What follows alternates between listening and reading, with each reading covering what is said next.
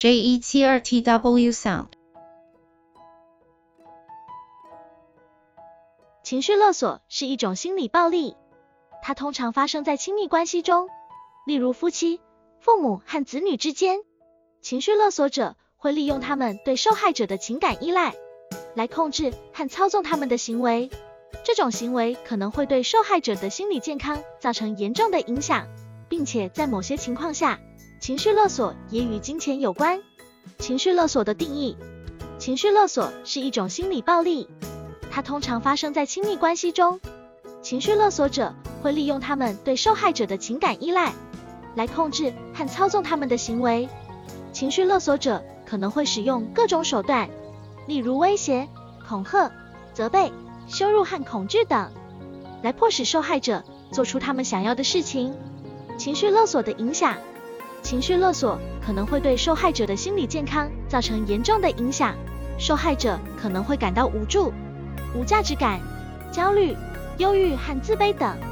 情绪勒索也可能会导致受害者与家人和朋友的关系疏远，并且可能会对他们的工作和学业表现产生负面影响。情绪勒索与金钱的关联。在某些情况下，情绪勒索也与金钱有关。情绪勒索者可能会利用受害者对金钱的依赖，来控制和操纵他们的行为。例如，情绪勒索者可能会威胁要离开受害者，除非他们付出更多的金钱。情绪勒索者也可能会利用受害者的财务状况，来控制他们的行为。例如，情绪勒索者可能会威胁要取消受害者的信用卡或贷款。除非他们做出他们想要的事情，应对情绪勒索。如果你正在经历情绪勒索，有一些方法可以帮助你应对这种行为。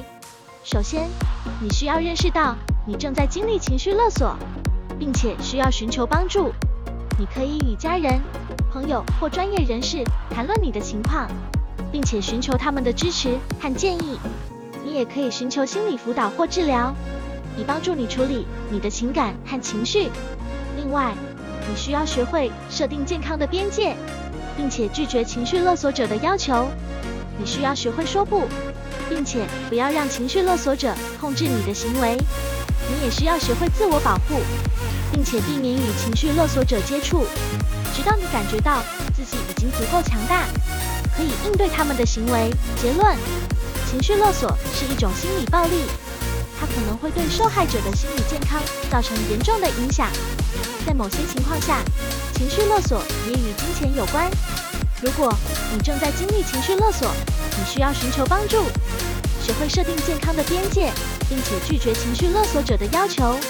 最重要的是，你需要学会自我保护，并且避免与情绪勒索者接触，直到你感觉到自己已经足够强大，可以应对他们的行为。